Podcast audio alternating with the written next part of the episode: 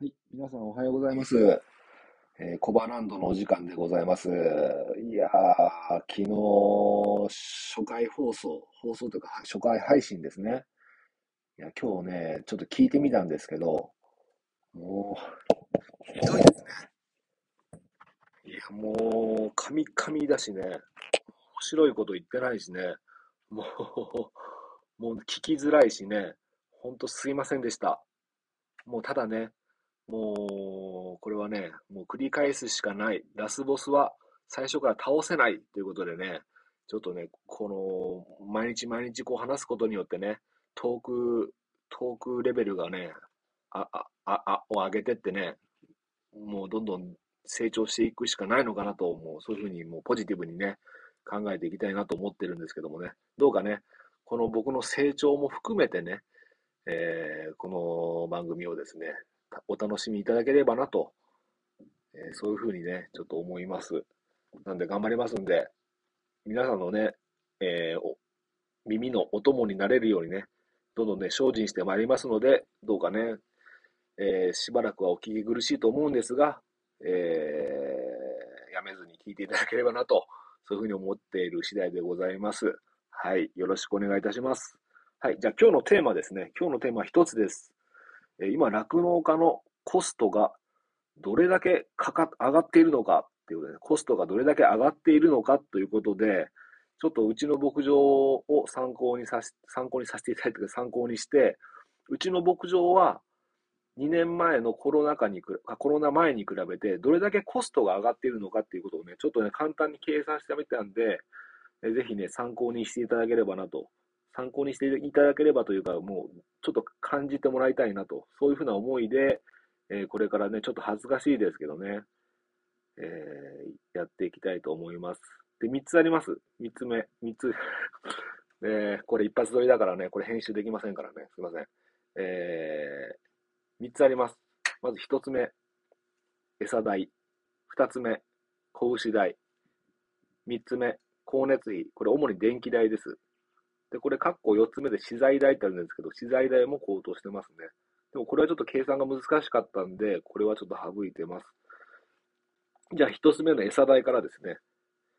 えー、これは単純にあの、絞りだけでちょっと考えたんですけど、計算牛がうち40頭いて、育成牛が20頭いるんですね。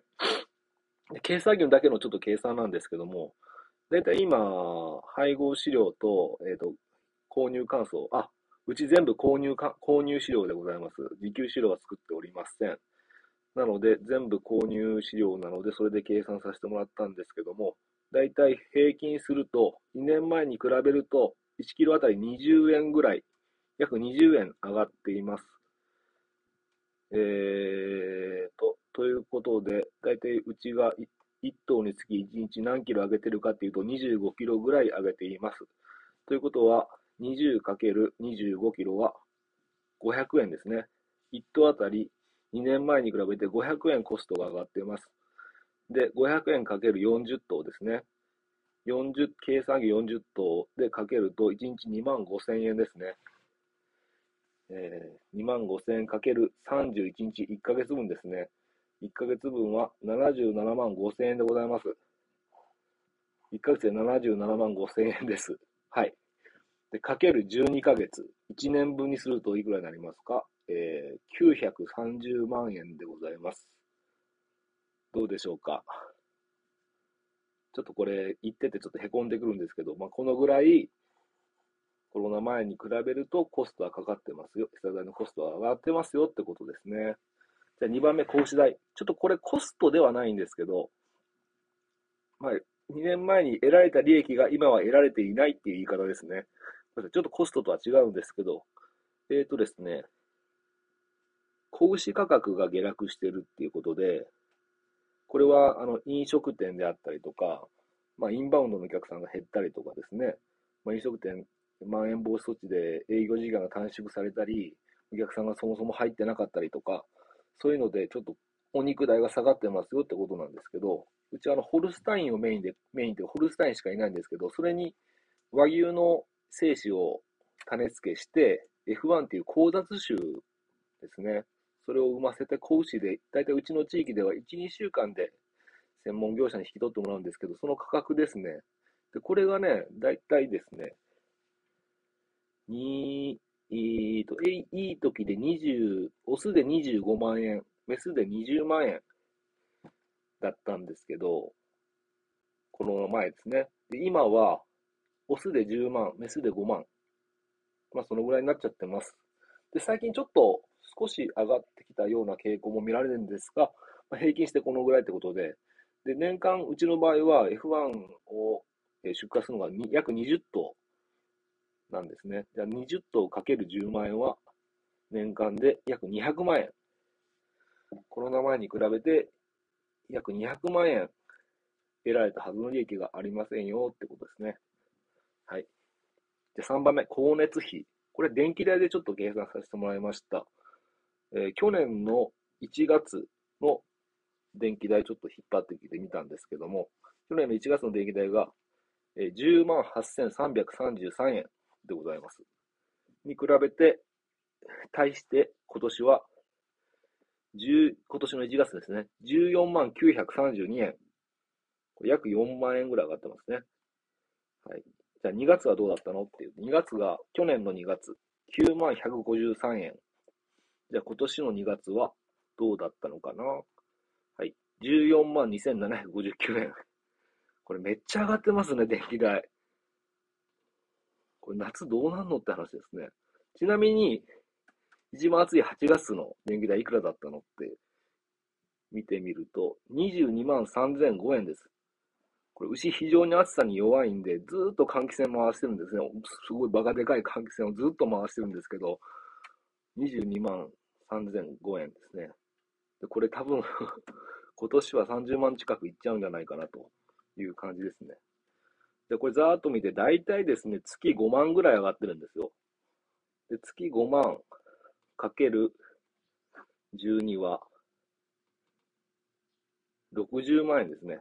年間で約60万円、光熱費が、電気代が上がっています。はい。じゃあこれ、餌代、子牛、得られたはずの子牛代、えー、光熱費を全部足していくと、えー、はい、出ました。年間で930万円。あ、間違えた。ごめんなさい。これはあれだ。餌代だ。えっ、ー、と、年間で、はい、1010万円。1010万円です。2年前に比べて1010万円の利益が、得られたはずの利益がありませんよっていう、そういう計算になってしまいました。はい。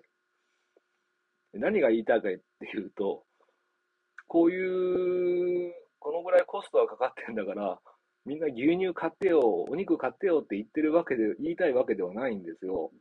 ただ、現状、このぐらいのコストをかけて、牛乳が生産されていますよっていうことを、まあ、知ってほし知っててほしいんですね。